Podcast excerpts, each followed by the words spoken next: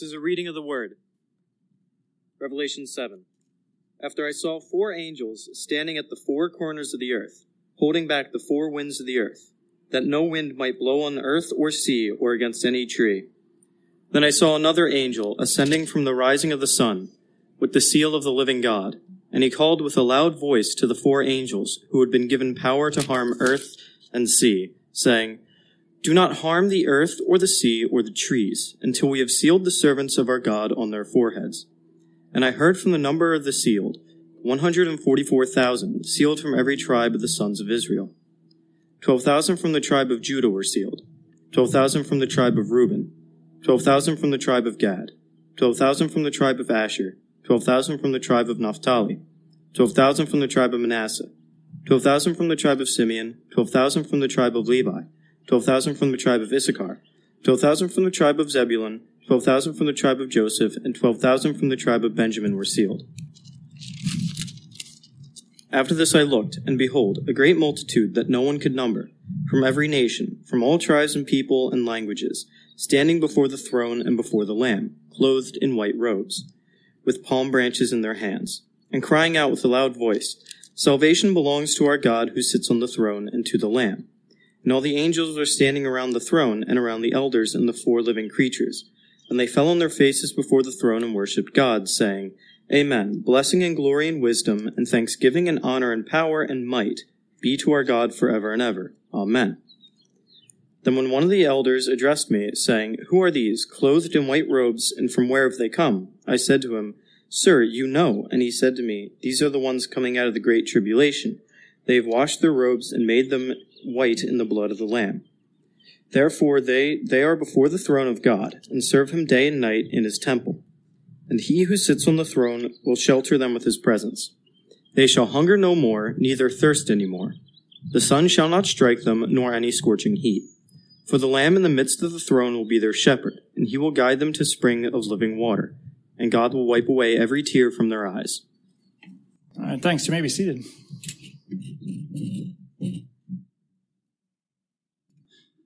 Uh, just so you want to remember, this morning we're somewhat of a divided congregation. Uh, we're worshiping here.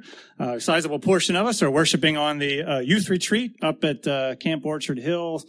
Of our teenagers headed up there with all of our youth staff and whatnot on Friday afternoon, driving back home later this afternoon. So we'll certainly pray for safe travels for them. But just also remember that even when we're apart, the Spirit unites us together and we worship together as one, one body and one family.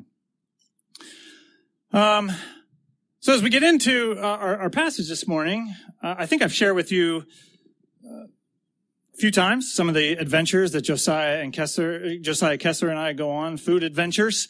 Uh, we like to find uh, good food and, and, enjoy it together. And lately, Charlie Gove has been coming along with us as well too. And so we went out this past week uh, found, uh, we went and hunt a barbecue. We didn't have a whole lot of time on our hands. We didn't have to drive. We didn't have time to drive around looking for a good, authentic barbecue place. We went to Mission Barbecue up here in Springfield, which was fine. It was decent. Uh, and we let the dads come along this time. So uh, Mark and Jeff were there. I brought little Jeffrey as well uh, along with us, and we just had a great time eating barbecue together, chatting. And uh, towards the end of the meal, end of the conversation.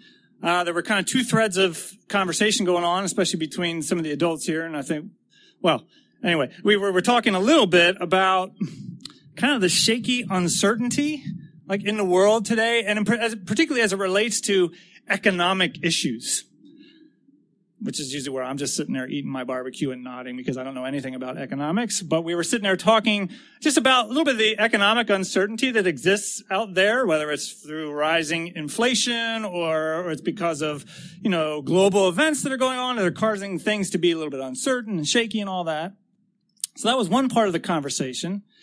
Uh, the other part of the conversation that we were talking a bit about was uh, Mark and Beth uh, plans to open up a coffee shop that will be staffed uh, largely by you know people who have certain uh, disabilities or handicaps or whatever. God has just placed this burden on their heart, uh, something they feel very very passionate about and feel led to do. And you know, I was thinking about that conversation uh, later on, uh, maybe as I was driving home, just thinking that like, that's sort of a weird conversation when you think about it Right? Because normally when, or that's not how you would expect a conversation like that to go, like moving from uncertainty to this new way of spending retirement on this, you know, kind of new adventure in deeper pursuit of the kingdom.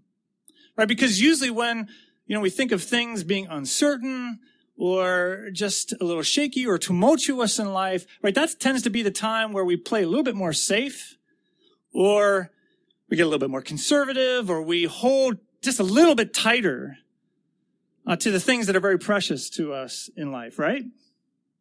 Right? Because the question becomes, okay, in this uncertain, shaky, tumultuous time, if I, if I press deeper into the kingdom, or if I press deeper into the mission that Christ has for me, or if I press deeper into what it means to be more like Jesus in all of his love and generosity and sacrificial self-giving, or if I press deeper into what Mike prayed about, which is our privilege to deny ourselves and to pick up our cross and follow him, right? And if I do that in unshaky, uncertain, tumultuous times, the question is, okay, what, you know, what happens to me on the back end of all that, right?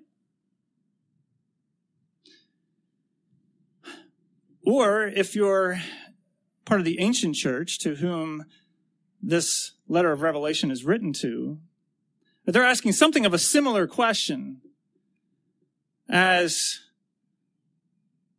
pressures to conform to the Roman way of life and religion are intensifying, and as opposition to the way of Christ and to his church is increasing, whether it's from local government officials or whether it's from the local neighborhood or from your family or from your workplace or whatever, right? That question has to be coming to mind. Okay, so if I press deeper into the kingdom right now, and if I live more with ab- without abandon for Christ, if I, if I take up my calling as his servant and as his mission agent, and if I live more sacrificially the way Christ, like what exactly happens to me in this world of hostility? And I think this is part of the question that chapter seven is answering for us this morning. Uh, if you're new with us here this morning, uh, we've been working our way through the book of Revelation, which is this incredible book. It's really one of the more incredible pieces of literature from all, from all the ancient world. It's incredibly artistic. Uh, it's incredibly poetic and it's very, very symbolic. Its whole goal is through rich symbols and imagery uh, to give us a picture of life and history between the resurrection of Jesus and that day when he returns to complete his operation of redemption and new creation. Right? It gives us this very symbolic look at what we can expect of life in, the, in between. Okay, and if you have been tracking with us, you know that we've been talking about how Revelation doesn't just give us one glimpse into that, but it gives us multiple pictures or multiple symbolic visions, multiple cycles that look at that period of time between the resurrection and new creation you know, from slightly different angles and different perspectives. I'm recapping here a little bit because it's been three weeks now because we took a little break there over Holy Week. But three weeks ago, we started in on one of those visions and one of those cycles looking at that span of history in chapter six and the opening of the seven seals on that scroll of history. Right? And if you remember, the thing that we saw was that as these seals are being opened and the scroll is being unrolled, it's not exactly a very pleasant picture. Right? The first seal comes off and out comes this rider on a white horse who's given permission to conquer and seize conquest over lands and people and territories and nations. And the second seal opens up and out comes a rider uh, on a, on a red horse who's given permission to take peace from the earth as the earth plunges into warfare people versus one another. And then the third seal opens and out comes a rider on a white horse, uh, who's, you know, unleashing all sorts of economic injustice and high prices and famine, uh, for the common ordinary people. And then out comes, you know, or the fourth seal is popped open and out comes, you know, this pale rider who just has behind him this, this wake of death. And we talked about how Okay, for the ancient church, maybe part of the temptation in the midst of Rome would be to look at the glory of Rome and all of its power and all of its might and its glitz and glamour and to be enamored by that. and to hear, you know, the great gospel of Rome, the Evangelion, the Pax Romana, right? That wherever Rome goes, it extends peace throughout the earth. And you might be tempted to, again, admire that. Dare we say, worship that? Like, what's the goal of these opening seals?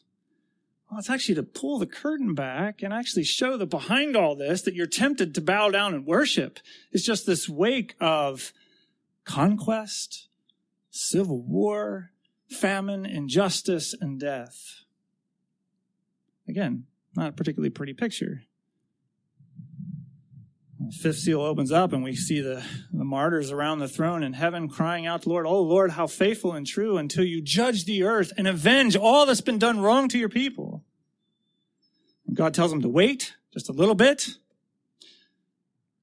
And then comes the sixth seal, right? Or essentially to wait until that sixth seal, which pops open, which is the coming of the great day of the Lord, the day when the creator is coming back in all of his glory and all of his fury as well too to reclaim his creation from kingdoms and empires and kings and servants who have wreaked their havoc throughout his creation.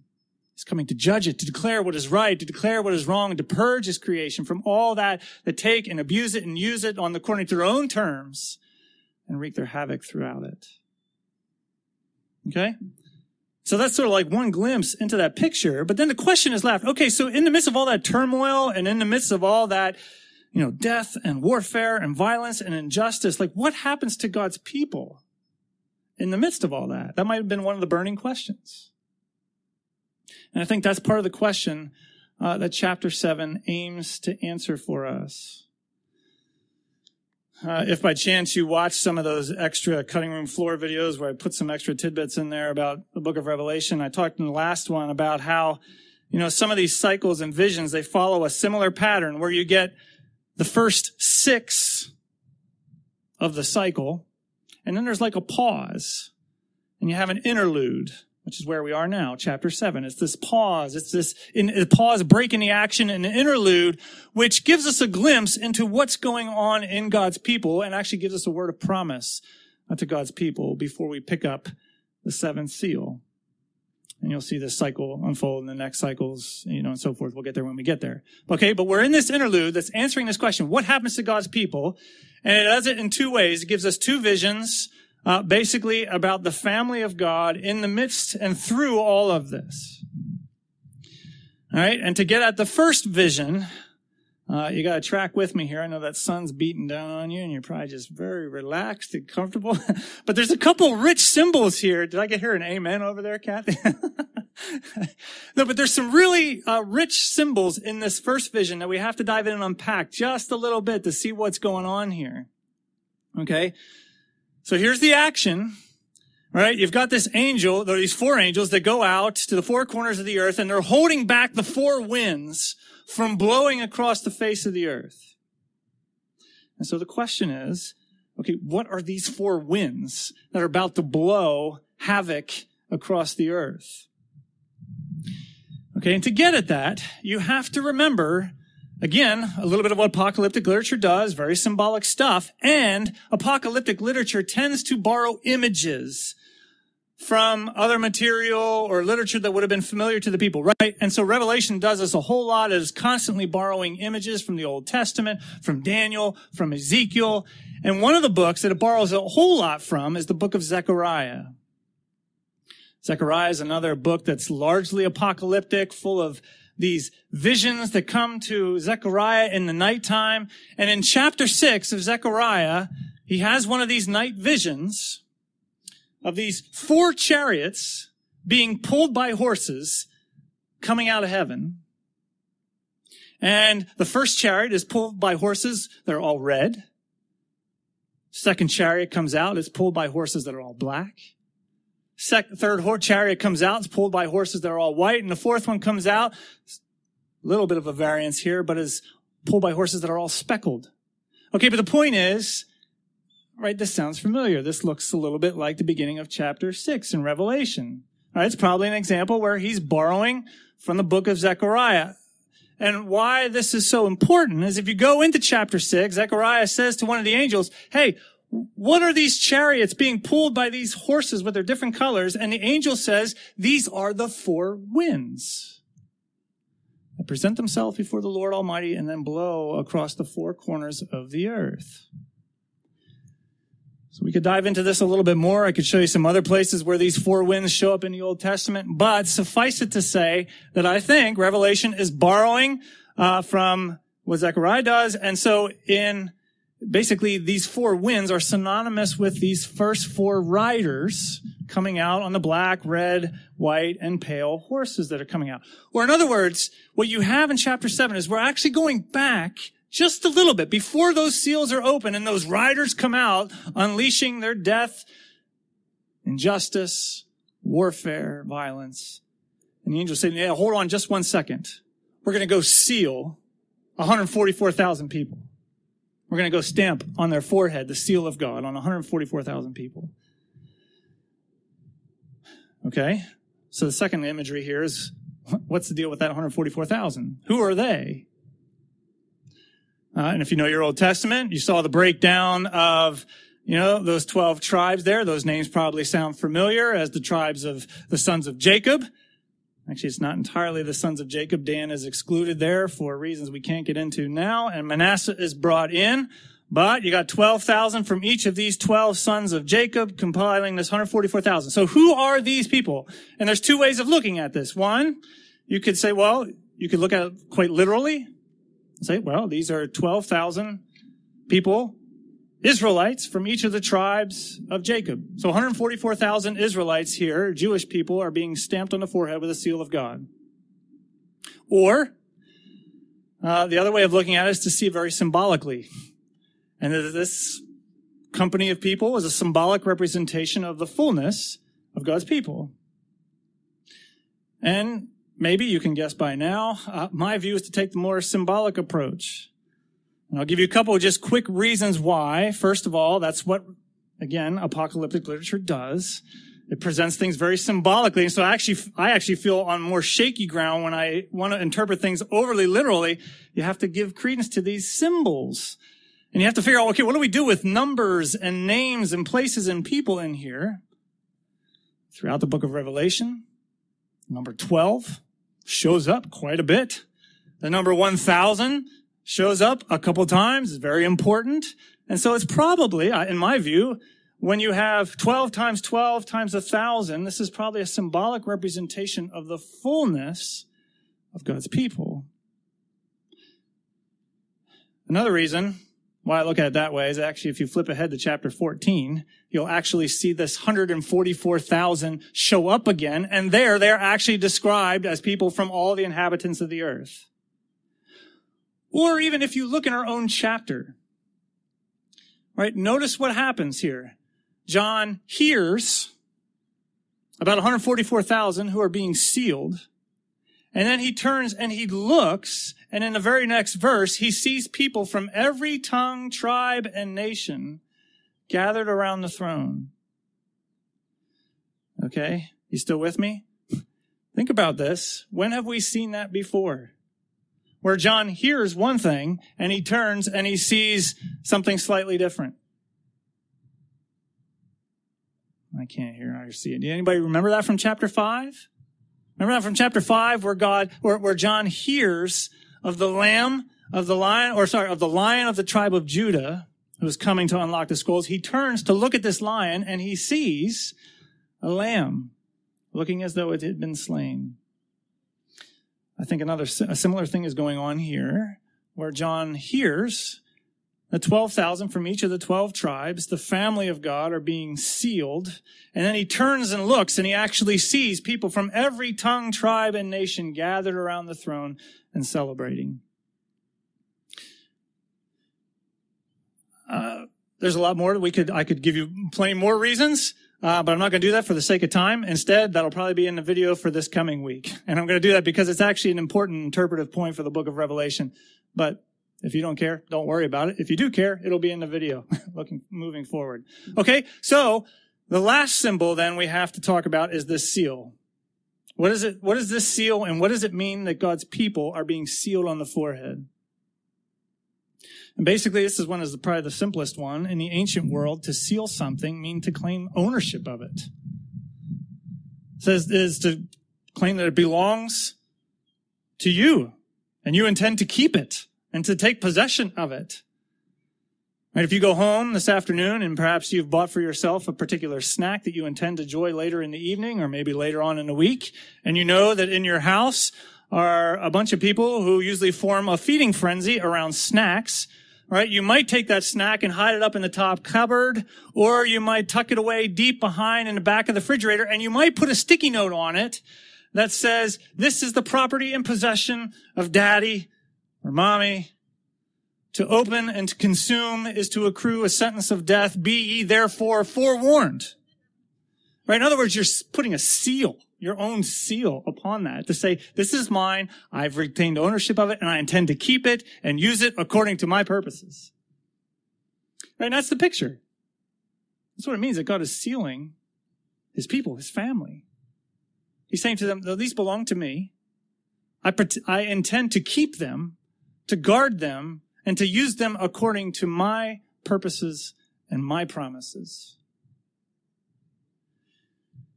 Right? So if you put this all together, do you see actually this is a pretty, pretty beautiful picture that before these four riders come out, unleashing conquest and war and injustice and death, well, we first had these angels holding them back saying, well, hold on a second. First of all, I'm going to go, we're going to go and we're going to seal God's people. We're going to seal them with this mark that identifies them as belonging to God, that identifies that He is going to guard them, He's going to keep them, and He is going to secure them according to His purposes. That's actually really good news. Right? Because if you read through the rest of the book of Revelation, and as that curtain is being pulled back on life, right, you're going to see some unpleasant things, some scary things, some monsters and some beasts and some dragons, right? That have influence over the affairs of life. Or, you know, you think through the way Apostle Paul will talk about this and say in the book of Ephesians, you know, brothers and sisters, remember, our battle is not against flesh and blood, but against these strange characters, these rulers and authorities and powers and principalities, these spiritual forces of darkness in the heavenly places that wreak havoc throughout God's creation. Right? And if that's true, if behind all the shakiness and the uncertainty and the tumultuous of life are these shady characters and these scary figures, these spiritual forces of darkness that war against God and his people. Okay, so then the obvious question is, well, who am I to stand up under that? Right? A wet noodle has better chance of standing up in a windstorm than I have standing up under that, right? Because there are pressures in this world that would lead me to compromise. There are temptations that would tempt my heart to sin. There are things in my own heart that the enemy would love to seize hold of and to manipulate to wreak havoc in my life and my relationships and my walk with Christ. So who in the world am I to stand up against these spiritual forces of opposition? Huh. The great news is, yeah, you're nobody. and you can't stand up against that on your own. But the good news is that the Lamb has. The Lamb has overcome. And then in manifest of his victory, he's coming and he's stamping and he's sealing his people to guard them and to keep them. Mind you, not necessarily from experiencing the effects of the brokenness and some of that injustice and violence and warfare and unrest, right? But to keep them through that or to keep them spiritually through that. Right? Or again, as Paul would say in the beginning of that book to the church in Ephesus, uh, you have been sealed by his spirit, which is the guarantee of our inheritance given to us until we acquire full possession of it. Meaning until we acquire full possession of this incredible inheritance that God has for us. In the meantime, he has sealed us with his spirit to keep us through whatever comes until we attain full possession of it. Uh, last week in the Easter sermon, uh, there was one little episode or one little conversation in the John passage that I wanted to get to, but we didn't have enough time. And so it got scrapped, but it's this conversation that Jesus has with Mary when he sees her outside of the tomb. And when she realizes who it is, right, she runs to him. She longs to cling to him. And Jesus says to her, Mary, don't cling to me yet because I haven't ascended to the Father. which seems like something of a, maybe like a little bit of an odd statement to say, or almost seems like something cold to say, hey, Mary, don't cling to me just yet. Until you read it in the context of the whole book of John, where Jesus has said multiple times to his disciples, okay, not only am I going to suffer and die and then raise be raised victorious over the powers of sin and death, but I'm also going to ascend to the Father. And when I do, man, this relationship between you and me is going to get a whole lot better because I am going to send my own spirit to be with you. My own spirit to unite you to me, to draw you deeper in relationship with me, to, uh, to feed and to nourish you, to teach you, to convict you, and to hold you and to keep you. Right? Or as Paul will say it again, and maybe in the letter that he writes to the church in Corinth in 2 Corinthians chapter 1, you know, he says that, that God calls us to be established, or quite literally, it causes us to stand firm in Christ. You have been anointed, he says. You have been sealed, he says, and you have been entrusted with his Holy Spirit, who is your guarantee. If you have the Spirit of living Christ with you, you have the guarantee of God's promises to you. Isn't that great news? Amen? Right? It's like the old hymn says, How firm a foundation. That soul that on Jesus has leaned for rest and repose. I will not, I will not desert to its foes. That whole, that soul, though all hell should endeavor to shake, I'll never, no, never, no, never forsake. Right? And that's, so that's the wonderful picture of this first vision. Just before these riders come unleashing hell. First, we're going to seal God's people. Not going to pull them out of it. Not going to just fully liberate, uh, uh, you know, uh, keep them from this brokenness, but we're going to keep them through it until we get to the second vision or the second part of this vision. Where now John, again, he sees people from every tongue, tribe, and nation gathered around the throne. And we're told these are the people who have made it through the trials and the tribulation of life and of history. And they're gathered around the throne and they're doing two things. First of all, they're standing, which, which I like that picture, right? They're, they're standing there. The pressures of the world, the temptations to sin, the things that were not right in their own heart, uh, they haven't knocked them down, but they're standing on their two feet in front of the throne.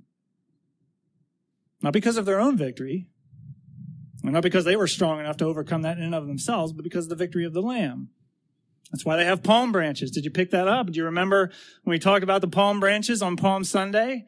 About how palm branches, going all the way back to the times of Judas Maccabeus and the Maccabean revolt, became the symbol of the victory of the king. All right, so you got God's people that are standing there after they've come through the trials and tribulations of life. This is probably now towards the end part of history, and they're standing around the throne, standing on their two feet, haven't been knocked down, and they're holding in their hands these palm branches, celebrating the victory of the king. The other thing that's neat about that part about them standing around the throne uh, is that actually the end of chapter six. Do you remember it, it, it ends with another question? Right, that sixth seal is opened. Sun and the moon go dark. The stars fall from the sky. Earth trembles, for the great day of God has come. And the people see it. The kings, the rulers, the servants, they see it and they run and hide into the caves and they fall and they pray that the rocks will fall on them because who can, you know, who can stand? Literally is the question. Who can stand in the great day of the Lord? And that's the question that kind of lingers as you move into chapter seven. Well, and here's part of the answer. Who can stand in the great day of the Lord? Well, it's God's people. Those sealed according to his promise can stand in the great day of the Lord.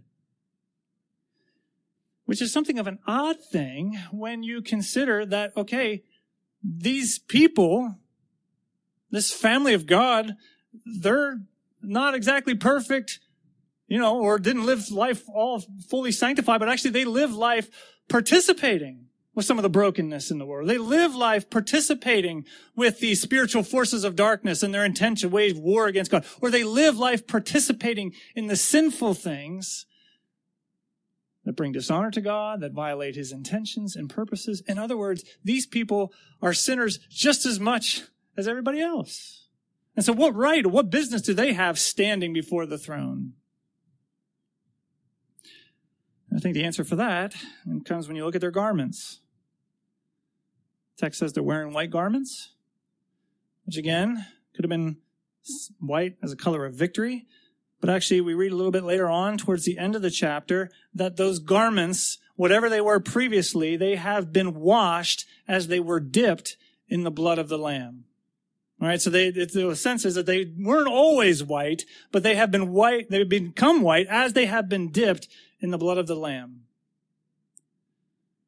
Right, which is just presenting for us this great good news of the whole Bible. That God is compassionate, that he is patient and long suffering, overflowing with mercy and graciousness towards sinners. So much so that he would send his son, he would put forth his son to suffer and die, not just to defeat the powers of death, but also so that he might make atonement or provide cleansing for his sinful people right? That as he's suffering and he's dying, the weight of the world's sin is being placed upon him. My sin, your sin is being placed upon him. He's suffering its full curse, its full consequence, its full stain. It's plunging him into death, and he's suffering that so that you and I don't have to eternally. Right? And so these are people who in faith have dipped their garments and washed their garments white in the victorious blood of this lamb. And because of that and because of that alone, they're enabled to stand around the throne and wave their palm branches and join in the whole company of heaven and singing with a loud voice, salvation belongs not to us, but to you, the one who sits on the throne and to the lamb.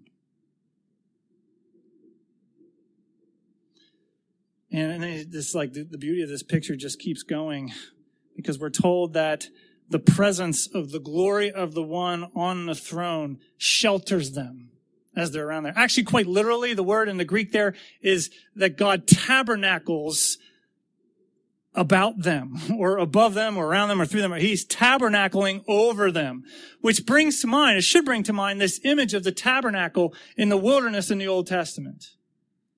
Right? When God delivers his people from the power of Egypt and he's taking them en route to the promised land through the wilderness, he says, I want to be near to you. I want to be present with you. So build me a portable temple so I can dwell with you. So I can be in your midst as we move through the wilderness, this dry, inhospitable, unshaky, uncertain place. Now, if we were inside, I might show you pictures of the Judean wilderness and when I got lost one evening hiking through the Judean wilderness uh, as the sun was going down. A little un- uncertain. The scariest part about it was I was concerned I wasn't going to be make it back to the hotel for dinner, this great dinner buffet that was coming. But we did. We made it through. That's a story for another time. But you know, you think wilderness, this inhospitable, dry place. Right, but so imagine a scene. You're the, wilder- you're the Israelites journeying through the wilderness and there's this portable tent, this portable temple that's going with you. And the first time it's constructed, Moses prays over the thing, and then the glory of God and all of its brilliance descends from heaven and just lights up the place. And my guess is if you're there in the wilderness in that moment and you see the glory of the Lord fill this tabernacle, you're not so worried about you know, the dry, barren landscape around you, or you're not so worried about the wild beasts that might be roaming in the hills or the enemies that might be lurking. You just seen God's glory fill this tabernacle. You're probably thinking, okay, as long as I'm within the courts of this tent, this is the safest place to be on the planet because the glory of God is here. Right? And that's the picture. Around the throne room, God is tabernacling about his people. His Shekinah glory is covering them in such a way that he is a shelter for them, in such a way that they feel no more the scorching heat from the burning sun, or they feel no more the pains of hunger or thirst, or they have no more tears. Did you pick that up? There's no more tears. There's no more sadness left because God has wiped them away and they feel no lack or they feel no want or they feel no pain and discomfort. Why? Because the lamb in this ironic twist has become a shepherd to them and is shepherding them to pools of abundance and goodness and grace. In other words, you put this whole picture together. And as, yeah, the world becomes something of a shaky place and we move in history towards the great day of the Lord, well, what happens to God's people in between there? Well, here it is. They're sealed and they're kept. And no mounting pressure, no evil temptation, no default deficiency in their heart could ever keep them from God's love, His purposes, and His promises. And one day those promises will be fulfilled. And one day we will gather with all the company of God's people from every people group, every language group, every tribe, every tongue, and we'll be gathered before the throne, waving palm branches, celebrating the victory of the King, crying out, salvation as an overflow of joy. Mind you, salvation belongs to you who sit on the throne and unto the Lamb. And together we'll experience the rich comfort of the shelter of God's presence and the abundant goodness and graciousness of the Lamb as it's being poured out upon his people. That's what happens to God's people. Though all hell break loose.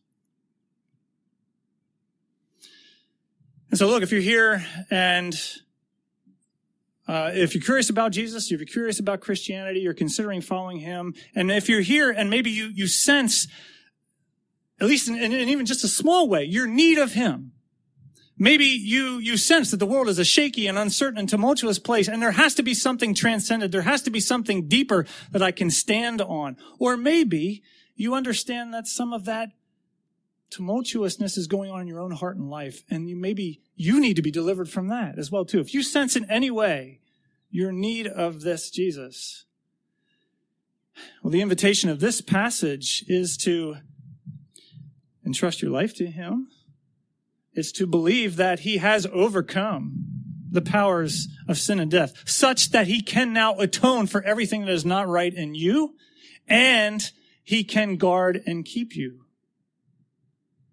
And so it's an invitation to entrust your life to him, to believe that, and to receive in faith, to receive in faith his, spe- his seal and his spirit and to claim in faith, because of that seal, the great promises that are yet in store for God's people, for the people that He loves. Right, and for everybody else, if you've entrusted your life to Him, if you are intent on following Him, then uh, the simple point this morning is I hope that question has been answered for you. Right? If you press deeper into the kingdom, if you choose to, you know, maybe live more faithfully to the mission that you feel God calling you to, or to the purposes that He has for you, or if you feel this conviction to live more like Christ in all of His sacrificial love and generosity, or if you feel that conviction that I need to deny myself more and pick up my cross and follow after Him. And if Satan would be whispering into your ear, yeah, but what happens if you do that? What happens to the things you love? What happens to the things you cherish? What happens to the things that you look forward to most in life if you press deeper into the kingdom? I hope you're getting a good answer to that this morning. The question, the answer is if you have entrusted your life to Christ and you have the Spirit upon you, you have been sealed. And you can know for certain that you will be kept, not from, but through whatever comes and you will be kept for this glorious inheritance that God delights to give to his people around his throne. That's sort of the end of the sermon. but I just want to give one more little tidbit here. One thing that I really like, or I was thinking about uh, with relation to this passage uh, towards the end of the week, is I just, and this is what Revelation does. It's a fun book to just to kind of soak in I don't know, maybe meditate on or just kind of like immerse yourself in these pictures. And I just love that scene of people having come through who knows what, anything and everything, trial and tribulation of life. And now you just gather with all the company of God's people, past, present, and future, from every tribe and people group, like in one voice, with a loud voice, singing, salvation belongs to the, to God, and joining with the elders and the four living creatures and singing blessing and honor and praise and wisdom and might and thanksgiving be to you, sits on the throne and to the Lamb, right? And it's just a beautiful scene. And I was thinking about how, okay, because of that seal, because of that unshakable guarantee. Like we have every right to bring that into the present a little bit because it's as good as ours. We're not there yet, but we have every right to bring that into, into the present. And I don't know. This is just an encouragement to keep gathering together, doing what we're doing and worshiping and singing and enjoying fellowship and life together. Some of that stuff that we see happening around the throne. Uh, when I was in high school, there was a movie that came out. Uh, Amy and I, we actually, we started watching it after college. It's called Swing Kids. Anybody ever seen the movie Swing Kids? Oh wow, classic. you can count on Raj to have seen it. Yeah, it's good. it's a movie, uh, uh, you know, over in Germany at the time leading up to I think World War II, when you know the Nazis were inscripting all young boys to be a part of Hitler's youth, right? And as a resistance movement to that, and as a resistance to you know, the, the coming warfare that they could see or whatever. Like th- there was this group called the Swing Kids that got together underground secret places and they would just play swing jazz music and they would sing to it and they would dance to it together. And it was their own act of defiance against the powers of warfare and violence and bloodshed and all that. And actually there was a conference at uh, University of Southern California a couple years ago where they actually walked through multiple cases in history where as an act of defiance to injustice and warfare and brutality, people sang. They sang a lot. You can think about Martin Luther King, you know, in the company of, you know, black individuals and, and African Americans walking from Selma to, um, in, uh, in Georgia, uh, uh, whatever. When they're walking over that bridge and they're singing as they go, they're singing, God will take care of you, or they're singing this little light of mine, or all these great Negro spirituals. Or you think about yeah, the African Americans who were brought over to work forcibly in, you know, slaves in the plantations. And what are they doing out in the fields? They're singing these great Negro spirituals that are pointing them forward to this unshakable hope that they were claiming in faith. Or there's, man, there's story after story, but there's a neat one, uh, you know, in Leipzig, Germany, back, Leipzig, Germany, back before the fall of communism and the fall of wall, you know, the Great Wall there in, in Germany. Uh, in St. Nikolai Cathedral, the priest on Monday nights would open up the cathedral and invite people just to come and to pray and to sing as an act of passive resistance to this communism that they were trying to get, right, or that they were living under. And soon more and more people started coming to this until a couple weeks into it, the whole place was filled. 2,000 people were there singing and praying. And then the weeks later, uh, you couldn't fit in the cathedral anymore, so they had to move out into the square until several weeks later on the one of the Monday nights, there were 70,000 people just gathered outside the square in Leipzig, singing and praying together as an act of peaceful resistance. And actually the police and the guards were there and, you know, some of the local authorities said, why didn't you get in there and squelch all this opposition? I said, well, we had no contingency plan for singing right? Throughout history, like people have gathered to sing and to celebrate as an act of resistance to all the brokenness and the shakiness and the tumultuousness of life. And I don't know, for whatever reason, that was the picture I'm coming away from the chapter left. Like, how do we bring that glory of what is yet to come gathered around the throne into the present? And I think we can do that because it's it's been sealed. It's as good as ours. So it's just a reminder, man, when we gather and we sing songs of Christ's victory and we sing songs of his promise, we sing songs pouring out our need for him. Well, we're singing truth to one another, but we're also singing in defiance of the powers of hell that would dare to shake all creation and dare to shake the church and knock us off of our feet. All to say that our worship together, our shared life together where we enjoy one another and we minister to one another and we pray for one another, encourage one. All of that is this powerful act of resistance that enables us to stand.